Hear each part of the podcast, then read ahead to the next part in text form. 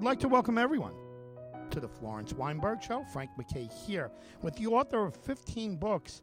And I was just saying a little off mic that uh, I'm trying to think of an author that has covered the the Southwest in the same way. And of course, Rachel Carson, right, comes to you know comes to mind, and uh, you know much different styles than Dr. Weinberg, but uh, the the love for their their area, the the Southwest is is probably equal. Very uh, very interesting, and uh, maybe another story. Maybe we'll take a little break from from current politics and and do a little little bit more history here. But Dr. Weinberg, how are you? I'm doing fine, thank you, Frank, and I hope you are too. I, I, I am too. You know, a little discombobulated. It's one of those days. You know, you ever have one of those Uh, yeah. days where everything is just uh, you, you're like a you- you're a, an hour short and a and a and, and a a minute too fast or something or the other way around. It's it's one of those days. But um, I all in all, uh, it, you have some interesting uh thought. You is it is it research that you've been doing? Is it research you did in the past? But if if if you don't mind, share with uh, the audience what we were just talking about off uh, mic, and it had to do with the Rio Grande.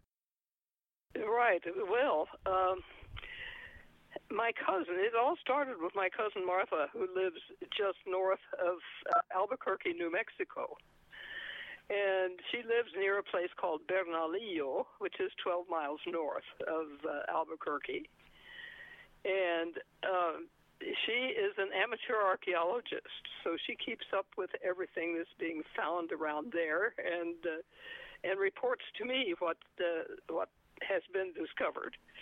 And she told me that in the there are ruins of a pueblo, very fine pueblo, that was called the Indians called it Kuawa, which is very near Bernalillo. So Kuawa with a K, K U C K U A U, Kwa, no, K U A W A, that's it, Kwawa. Um, and uh, she said that uh, they found, originally found paintings on the wall when that uh, pueblo was more intact, depicting the murder of two Franciscan friars and it was thought that the Indians killed them and ate them. and so that was shocking enough to bring my attention to Yeah. it. And uh, also, about uh, about half a mile from where she is living, is a mound where Coronado, who was the first uh, Spaniard to come north looking for gold, of course, uh, it, it was where he overwintered. So there are all kinds of debris uh, there in that mound, broken pottery and buckles and bu- and buttons and pieces of swords and things like that. Uh, and so she's right in the middle of a very historic place. And it's that history precisely that I'm going to be talking about.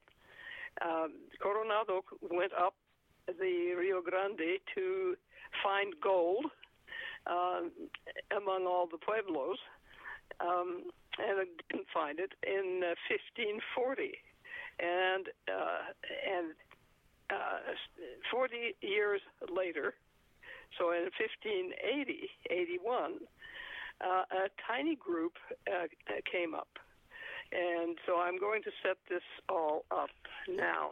Yeah, please. Um, okay, so Coronado it was inspired by a monk named Martin de Niza, who had gone up, having heard rumors that there were seven cities of gold called Cibola in the north on a certain river. It was a big river, and it was called the Grand River, the Rio Grande, which actually means just big river, uh, to the north. So Coronado got permission from the viceroy and uh, recruited a thousand, uh, three thousand. I'm sorry, three thousand people. Bought food animals to maintain three thousand people, and enough horses so that all those three thousand people could ride, and moved north and went up the Rio Grande into what is now New Mexico from Texas and uh, actually from Mexico City, um, all the way up there.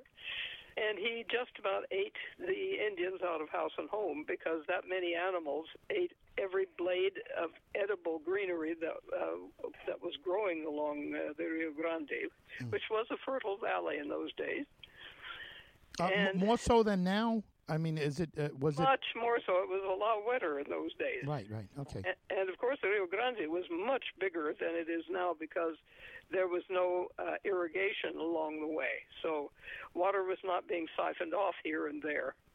So the entire volume of water was coming down, and uh, there was in the floodplain uh, there were trees and grass and uh, other edible uh, edible things for the animals and I'm sure uh, rabbits and other small game to be uh, shot and uh, and eaten uh, so they could have fresh meat. So anyway, um, they uh, they also in uh, they also broke into the pueblos because they were uh, they were looking for gold. They weren't going to be polite. They were going to grab what they found, and uh, and they uh, harmed the Indians and they ate all their winter stores. So they ate the Indians out of out of house and home, literally. Mm. Uh, yeah. And one pueblo revolted, barricaded barricaded itself, and stole some horses, I think, during the night, and took them in to the pueblo to eat them. And uh, uh, the Spaniards then attacked the next morning, and there was a battle and Coronado was leading, being brave and bold and uh, proper leader, proper general. And he came up under the wall of the pueblo, and an Indian dropped a rock, and it hit him right on the head and cracked his skull. And he was out. So he was in a coma for a while. And they burned that pueblo and probably burned everybody in it. And so the Indians did not have a good a good memory of the invasion, actually, of a moving village uh, under Coronado. Coronado uh, lived to return to uh, Madrid in disgrace, and the viceroy was furious at him for having spent all that money without having found the gold that had been promised, those seven cities of gold. Yeah. Wow. Now, I wrote a book called Seven Cities of Mud because, because those pueblos on, the whole were adobe and that's what that is. um, it's a, a, means of using mud and straw uh, and uh, other things uh, to hold the mud together uh, in order to make bricks out of it. You sun dry it, and then you build with it. And uh, uh, many, many buildings uh, in New Mexico are adobe to this day. Anyhow, to get back to the story quickly, um, after Coronado's failure, there were uh, 40 years of nothing. Nobody wanted to go up because nobody had found those seven cities of gold, and people were skeptical that they even existed. But after those 40 years were up, a little Franciscan friar named Agustin Rodriguez got the idea that he had heard from the soldiers that had accompanied Coronado that uh, the people, the Pueblo Indians, were civilized people. They cultivated gardens. They had uh, they grew corn and beans and squash and cotton. He, he said that they also wove into clothing, and uh, so they were uh, they were clothed unlike the naked Indians in the uh, the, the in the local uh, rancherias or the Indian uh, tribal dwellings. Uh, so he thought, okay, these people are worthy of becoming Christians. So um, I will see if I can get together a small group of people to go up and count them and see how many priests we need to convert all those Indians. So he, all by himself, he wasn't a priest, he was just a Franciscan friar, a brother. He wa- uh, went down, I don't know whether he walked or rode a mule, probably did, all those 900 miles or whatever from Santa Barbara, which was up close to what is now the Texas border on the Conchos River.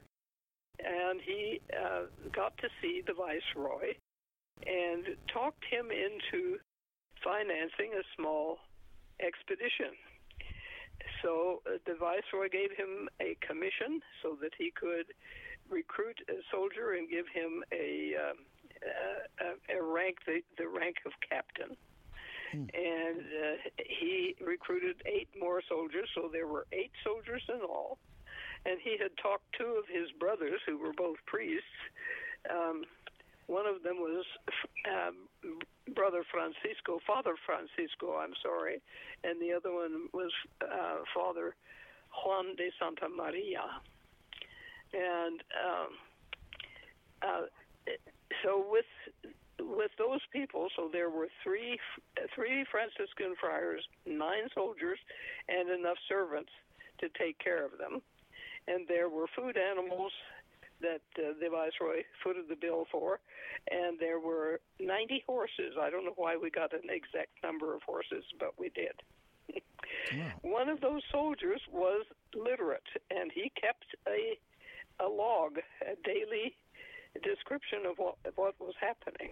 You know what a what what an advantage for us. I mean, uh, you know, hundreds of years later, right? I mean, that right. one of them mm-hmm. was was literate. I mean, if not, we have no idea that what happened there and the and the story. And go ahead. I'm sorry to interrupt, but uh, what an amazing no problem break without. Uh, this this man's name was Hernan Gallegos, and Gallegos.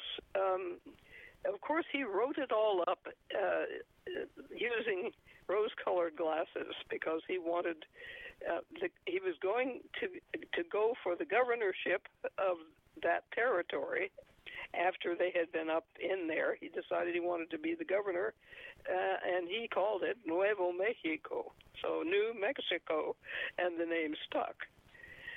And uh, uh, there, he supplies all kinds of interesting information about uh, uh, the kinds of people were, who were in the pueblos, the fact that they kept flocks of turkeys and wove uh, blankets out of turkey feathers, and that uh, they had magnificent pottery.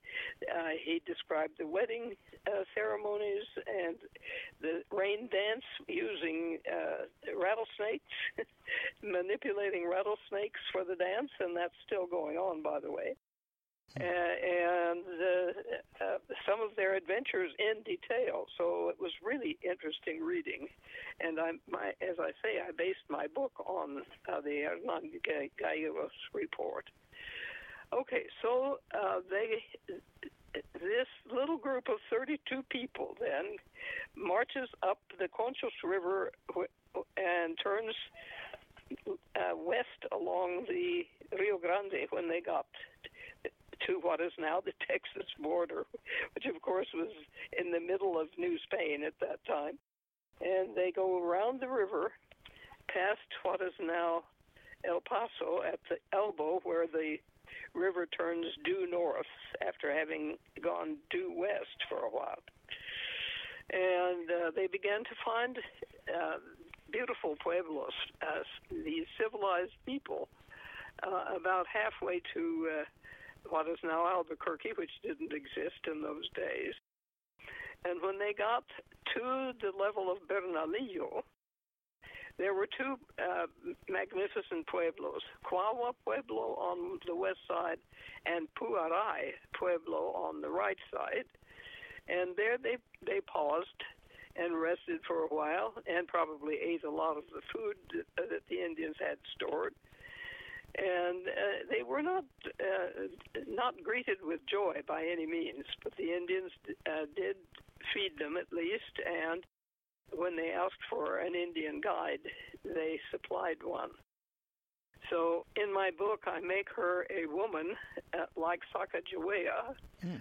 uh, whom uh, yeah. Lewis and Clark used as his as their guide, uh, anyway, uh, it spices up the story, uh, but Gallegos did not specify whether it was a man or a woman. But whoever it was, uh, they were able to communicate with the local people thanks to that guide. Anyway, they went uh, a little further, and then the soldiers, under command of the uh, this captain that, that Fray Agustin had given a commission to, they decided they would mutiny and take over the expedition and turn it in, turn it into a gold hunt. And so then they began breaking into pueblos and behaving just as Coronado did. And uh, they went, and when they came to the Santa Fe River, they went east. And of course, there were more pueblos there, but no gold. They came back to the Rio Grande, went further north as far as Taos, and didn't find any gold. So they came back down, and there is another river south of uh, the Santa Fe River. So between there and Bernal, what's now Bernalillo, um, between there and Kuaua and Puaray Pueblos, is called the Galisteo, and it um, empties into the Rio Grande from the east. And so they followed that east. And they came to the mountains, and there they found pueblos that were built of stone, drywall, um, magnificent buildings, and some uh, one of them at least Abo by name is uh, intact enough that it's a state park and can be visited. Uh, anyway, they found these pueblos and, of course, broke in, demanded gold. They found copper, but even the copper was uh, imported from the south, so they uh, were being frustrated. And about that time, Fray Juan de Santa Maria, who was a mathematician and an, an astronomer, decided he was going to go back to Mexico because he, he knew, being an astronomer, he knew that they had come to uh, other sides of the right triangle, and he, from his position east of the uh, Rio Grande, if he went straight, uh, well, south by southeast, uh, would be the direction. Uh, he would get to the Conchos River and from there back to uh, Santa Barbara. Uh, and he wanted to find a good path for them to go. Uh, this was what he was telling them in any case. But he also told them, foolishly, that he was going to report everything they had seen and done to his superior at the monastery, or friary rather, at uh, Santa Barbara and to the viceroy. So off he went, although uh, Gallego said they pled with him, please do not go, it's going to be so dangerous, and so on and so forth. And he said, well, you know, I'm all by myself, why should I be in danger? So off he went. And three days later, the report came back that he had been killed, and Gallegos reports by the Indians. Wow. And so Wow. the the other rest of the party went further east until uh, they reached the plains on the east side and of the mountains, and they they met a, a warlike tribe called the Apache. And the Apache were living in teepees and using dogs as their beasts of burden. And they were buffalo hunters. That's how they survived. They, they were meat eaters and they were threatening, uh, but holding back a little bit because they were f- afraid of the uh, of these weird strangers with their metal um, armor and so on, metal skin. Br- brand new to them. I mean, they've never seen anything like that. Metal They'd men. Never seen any. Yeah. That's right. That was the first time. And of course, the horses. The horses frightened them and intrigued them, as as did the animals. The food animals were goats, sheep, and cattle, and none of those animals existed in the New World. So the whole thing was uh, like a visitation from Mars. Uh, anyhow, so the soldiers then, in order to ingratiate themselves with the Apache, who, and of course they were afraid of them because they were very much out, outnumbered, they went out and they shot 30 buffalo. And the Apache were very impressed with that. Of the, that their thunder sticks could kill buffalo. Uh, they were using arquebuses, by the way. So at that at that point in 1580, 81, and uh, uh, and so these were very primitive weapons and didn't shoot very straight or very far, but they were uh, good enough to kill buffalo if you hit them in the right place, which they did. And so they then said, okay, you can have all this meat and all these hides uh, if you'll give us food and guidance. Anyway, so they stayed there for a little while, then they turned around and went back. However, they had told everybody as they came along that they were immortal, that they could not be killed. Um, and uh, the Indians in the Pueblo, the Stone Pueblo, where they had stopped and marauded, uh, manhandled them, uh, they had heard of the death of uh, Fray Juan, and so they knew that the story that they were immortal gods was was false. So uh, they refused food and hospitality. And that night, uh, during uh, the, uh, the silence of the night, when the Spaniards were camped near near the pueblo, uh, two of the Indians from the pueblo came out and took two horses. The uh, sentries were obviously uh, not as vigilant as they could have been, and also the Indians were more stealthy than the sentinels were used to. So they got away with two horses, took them into the pueblo, butchered them. And the next morning, the horses were missed, and the Spaniards. Uh, I should have told you this. The captain's name was Chamuscado. That was his nickname. His real name was Francisco Sanchez, but he was called Chamuscado, which means the singed, and he was called that because he had a red beard. Mm. His hair was dark brown, but his beard was red, so he was the Chamuscado. Anyway, Chamuscado led them into the pueblo and fired off his uh, arquebus and said, of course, he brought everybody's attention immediately, um, and said, uh, "Give us our horses back." And uh, the Indians threw down turkeys and said, uh, "We know nothing of your horses." But Chamuscado, of course, didn't believe them, and so they went through all the every room in the pueblo until they found horse meat.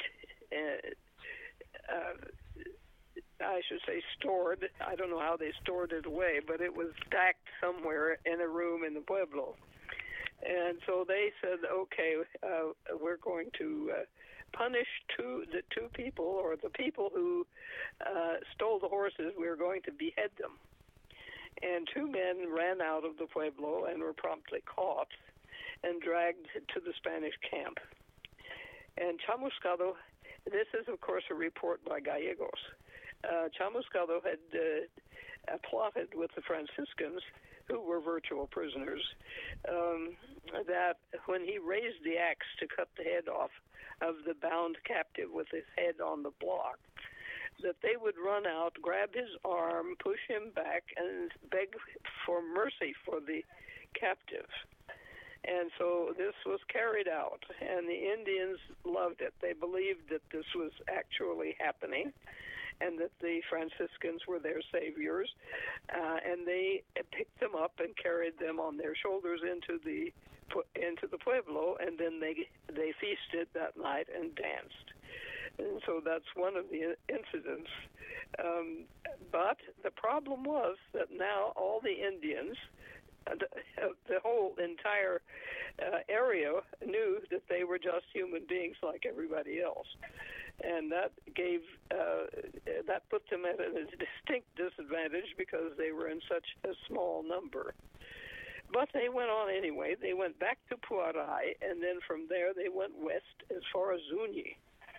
But time was a wasting, and it became winter time, and started to snow and sleet and freeze and they decided to go leave Zuni, which they realized that that was there were seven pueblos there, and that was where uh, Coronado believed had believed uh, uh, Cibola, the seven cities of gold, would be, but they were obviously not cities of gold.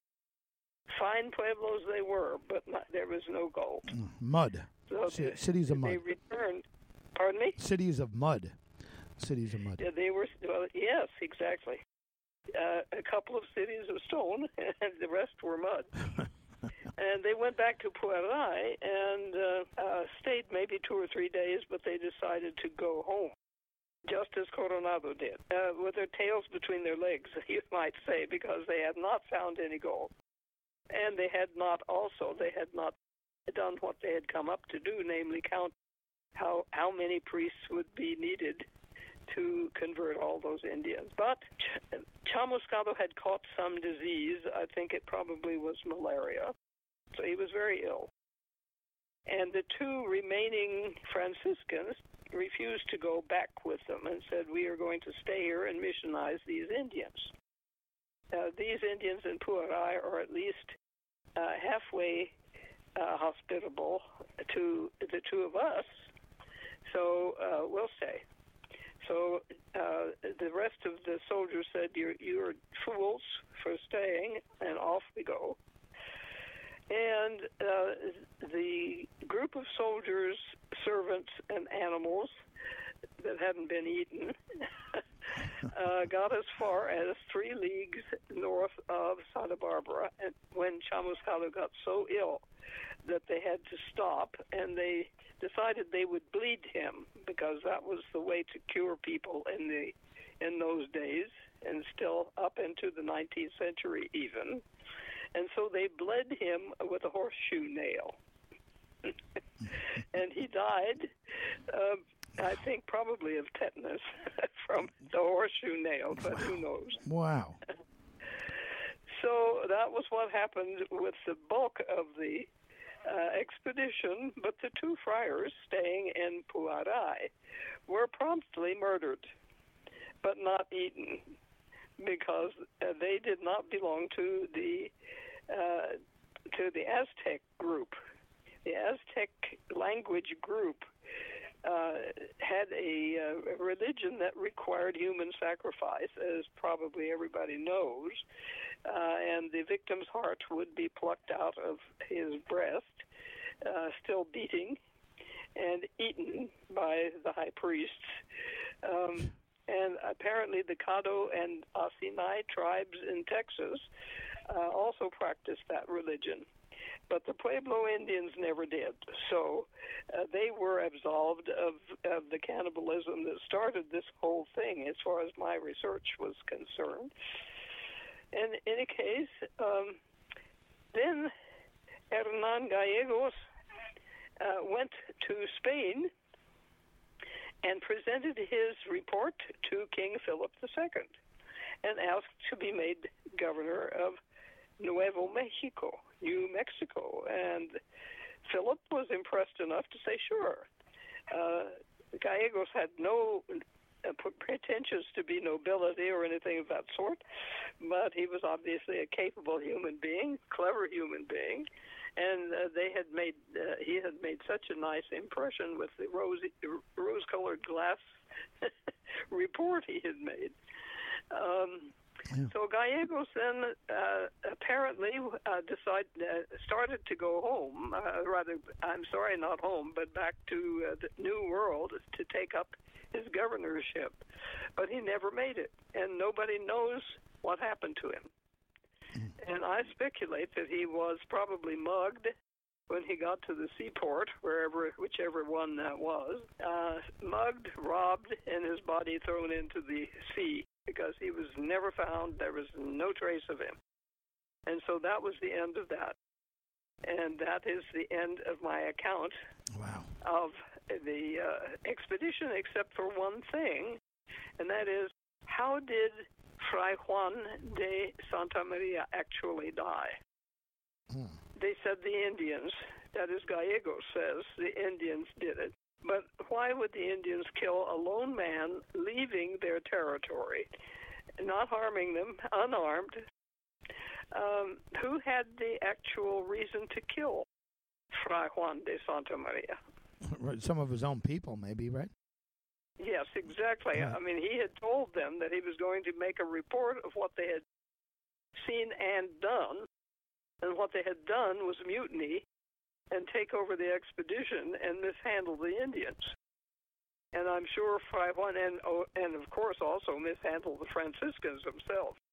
And I'm sure the friar was going to report it, and Gallegos knew it.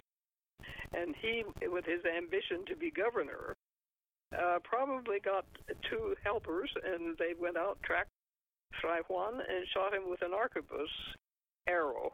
And that way got rid of uh, uh, anybody telling the wrong, uh, giving the wrong impression, I should say, of their wonderful expedition. Uh, and that's how I I, uh, I write it up in my novel. Um, Seven Cities of Mud. In Seven Cities of Mud, right. So, uh, of course, uh, I, that story is told also from the Indian point of view. Uh, we have no records of how the Indians actually behaved, um, but they did kill the two friars. There's no doubt about that. Uh, so uh, I write it and make make up that side of the story, but uh, but the uh, Spanish side of the story is pretty clear. And of course, I I, uh, I discard those rose-colored glasses to tell it the way I'm pretty sure it happened. Wow, yeah, what what a story! And and again, this these aren't stories we're going to hear in in high school. Uh, and oh, when yeah, right. we're certainly not going to hear them in Texas high school. That's for sure. I, I don't know what we're going to hear, but it, you know, one of the you know one of the quick questions that I have for you is we've had discussions about what the state of Texas is trying to do with uh, you know with, with changing the history or or what you know in what could be told about the Alamo or what can't be you know what shouldn't Yeah, be told yeah. about the uh, you know really whitewashing uh, the history and and we're in a modern age you know we're in a modern age now where where where print is free you know it's uh, you know you can you can print things up for free. It's not even you don't even have to buy ink by the barrel so to speak to uh, to to get your point across there. But it, we're we're looking at a story that was you know what is that 600 years ago almost right? I mean almost 6 uh, 600 years ago the story you told is that uh, hmm Well, uh, it's 15. Uh, yeah, it's almost. Yeah. almost almost 6 uh, 600 years ago Yeah. and you're getting the account, which it sounded great and sounded fair or whatever. But you know, you you have that big question. You know, who killed him? Who killed the lone man, leaving the the situation? They said the the Indians. Why? Why would the Indians? I, I was just thinking that when you said that they said the uh, Indians would kill him. But that's that's 600 years ago, and and and we're getting it from one person.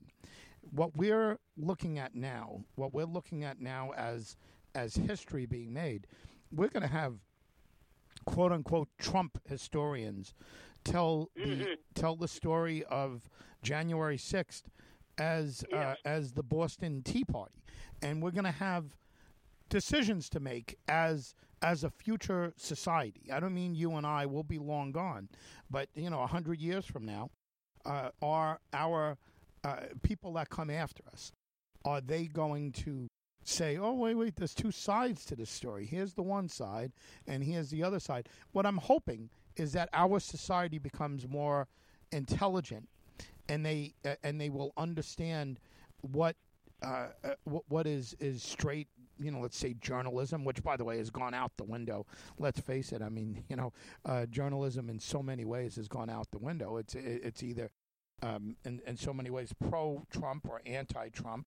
Uh, and Yeah. those four, those four years that we experienced after the 2016 election, uh, all all but destroyed um, what we knew once as journalism because the journalists jumped up and they said we got to end this guy. We've got to put an end to this guy.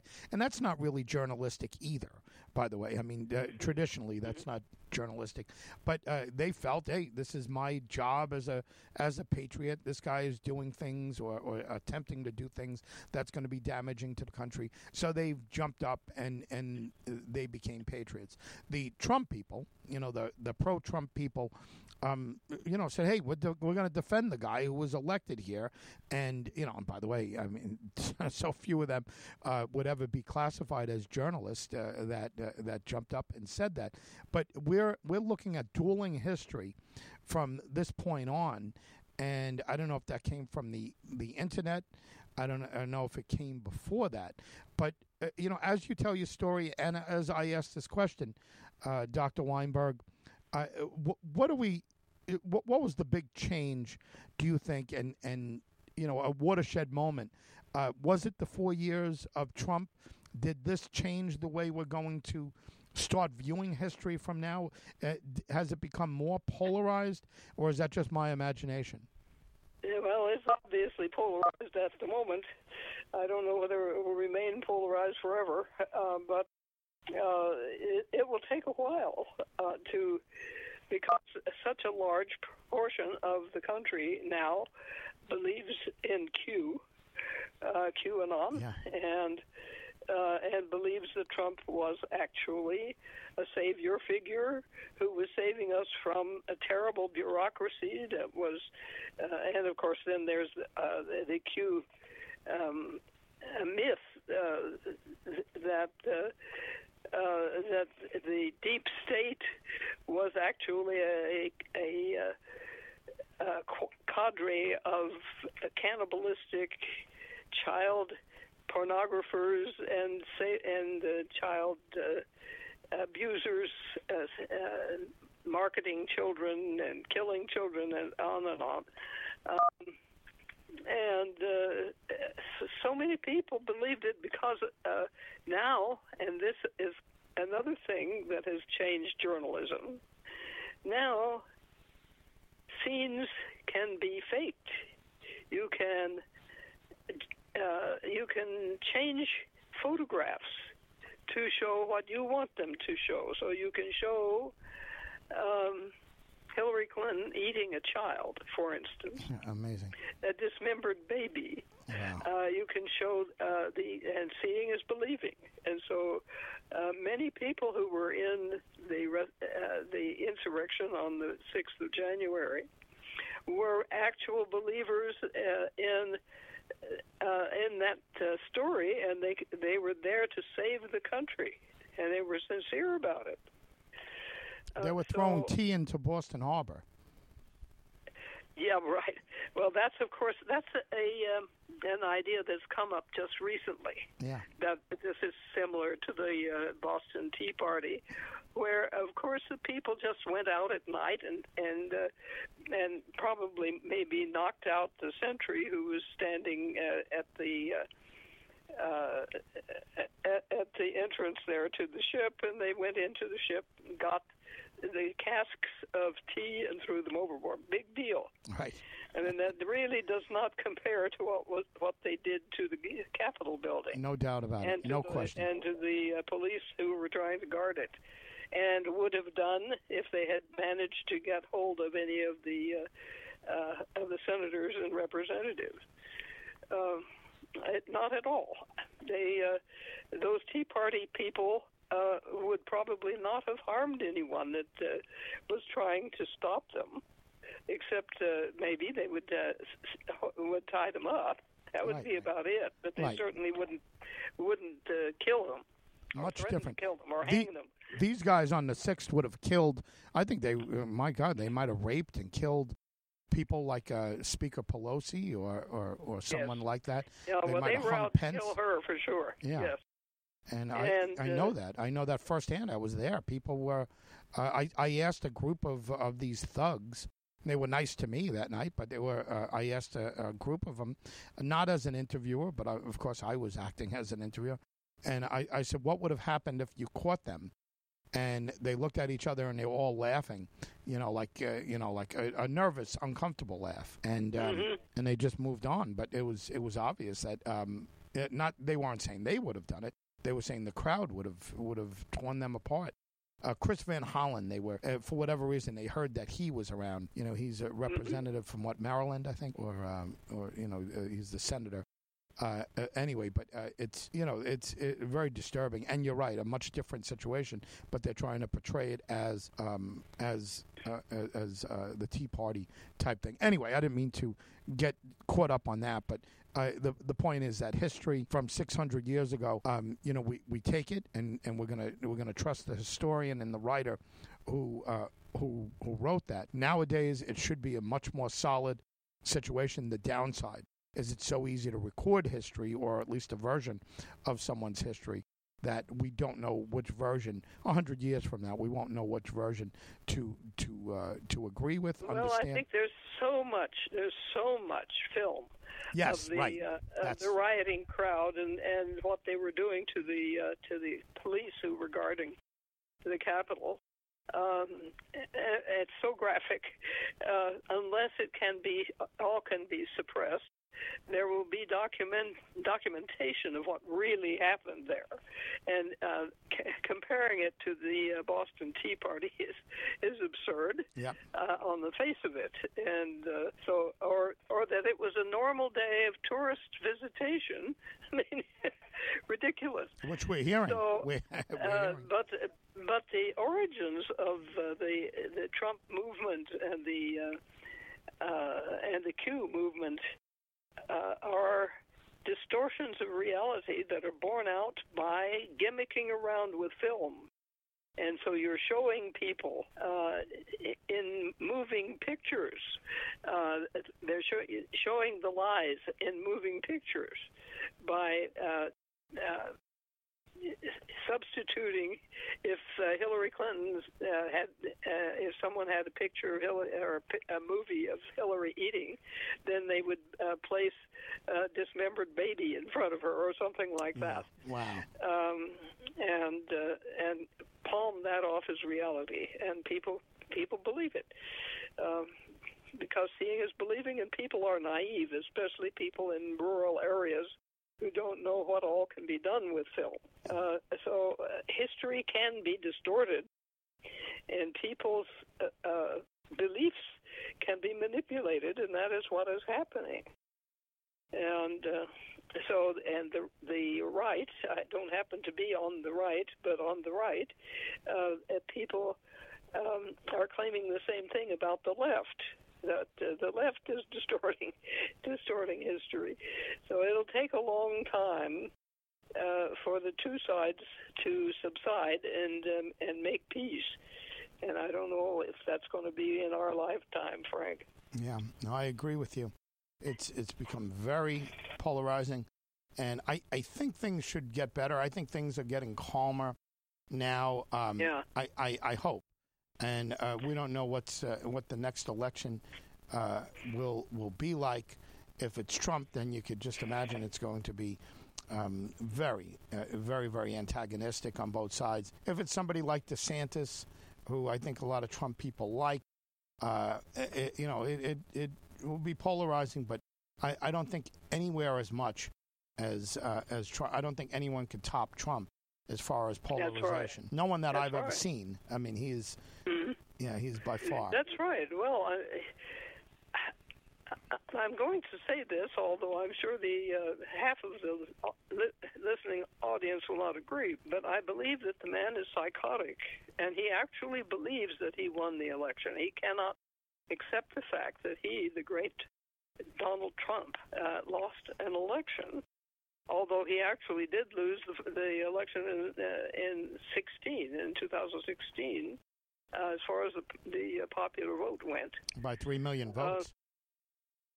and and it happened again. Only this time, the electoral college was not uh, uh, was not on his side, despite all the manipulation that has gone on with the electoral college. It continues to be going to to go on right now. Um, so I think a a, a psychotic individual who says I won the election by a landslide, and it was uh, it was fraud that robbed me of the election. With such conviction and repeating it so many times, thousands of times, that the people who support him in the first place believe him. They come to believe that that is true, and. Uh, and even once they are convinced that that is not true, they've already gone so far with the lie that they can't back out and they continue to support it. Yeah, amazing. And so it goes. Uh, and so 48, is it, of the 50 states have uh, passed, couldn't be that many, it has to be 40 of the 50 states have passed laws to restrict voting because uh, we can't have these colored people. Yeah. these brown and black people. We can't, and Asian people. We can't have all these people who are not lily white voting. I mean, our forefathers were all lily white men. Even those women, they Yeah. they often vote on the wrong side. Yeah. Wow. So, so if we can restrict voting in any way we can think of, we will pass laws to that effect, and uh, and most of the states have done it already. But the the swing states are the ones that are in the news all the time. So Arizona, Georgia, uh, Wisconsin, uh, Minnesota to some extent. Um, anyway, Well, uh, maybe soon Texas. and uh, God knows where it's going to end up. Oh, let me tell you, maybe your own state of Texas will one day, uh, hopefully in our lifetime. Uh, well, uh, uh, I'm saying that because it's inevitable, and that uh, and that would mean that you and I would live long enough to see it. But I think eventually Texas is going to be a swing state. Oh, for, I forgot to mention Texas Yeah. in my list of states. Yeah. Yes, absolutely. Yeah, we'll soon have uh, have those laws passed. I'm sure because uh, uh, the the Democrats can't stay in Washington forever, No. and the moment they get back, they will be arrested and uh, hauled in chains back to the House of Representatives and forced, or the legislature, I should say, and forced uh, to sit there while the Republicans passed the uh, voter restrictions. That's exactly what's going to happen, and they and those restrictive laws will be immediately signed uh, by the governor. And the governor's promised to do that, and I'm sure he'll carry that promise out. Yeah, that's one promise he won't break. Nope. He will not forget that one. Well, As I said before, you got to keep those brown people, especially the brown ones here in Texas. But there are enough black people also, especially in East Texas, Houston. Um, so we got to keep them from voting. yeah, th- right. Um, so much. Un- unfortunately, there's so much sentiment around there where they're not they're not saying it, but they might as well say it. I hope they're not saying it outright, but they they clearly are acting uh, in that manner. Uh, just terrible. Yeah. Oh, l- listen, Doc, uh, a wonderful piece of history you gave us, and I, I'm sure, I'm certain that no one listening will get that history anywhere else. Maybe if they if if they look it up now, they may. But prior to that, I it was the first Yes. time I. Oh, yeah. If they Google it now, I think they will Right. find it. Uh, bits and pieces of it, and if they buy my book, hint, hint, Yes. they'll get it. no doubt. I, and let's let's give the website out, uh, Doc, and let's uh, uh, as as we prepare to blast and blast and blast. Uh, let's give the website out for uh, uh, for easy access to these books. Well, first of all, uh, Amazon.com uh, is the place to uh, to find all my books, and my own website is simply www.florenceweinberg.com, and all the books are there. Um, and so, and also they can be ordered uh, that way. You can order them directly from me. Also, if you if you want a signed copy. No, listen, people order these books. Uh, she's written 15, but I think nine of them are available. Is it? Is it correct? Nine of them are available uh, from me and from Amazon. Wonderful. Right. Dr. and from Barnes and Noble too. Uh, Yeah. And they're ebooks. Uh, all of them are ebooks. So they could buy them in uh, a couple of different forms. Everyone, please buy it. Don't be cheap. Buy some books from this lady. And She's uh, put a lot of effort in. She wants them read, and uh, purchase them. Purchase them, guys. Uh, uh, Frank MacKay here, reminding everyone you've been listening to the Dr. Florence Weinberg Show, or just the Florence Weinberg Show, but you've been listening to Dr. Florence by him. Weinberg, and she's the author of 15 books. She's the subject of a documentary which you'll be able to see as well at the site. Uh, Frank MacKay signing off. We'll see you all next time on The Florence Weinberg Show.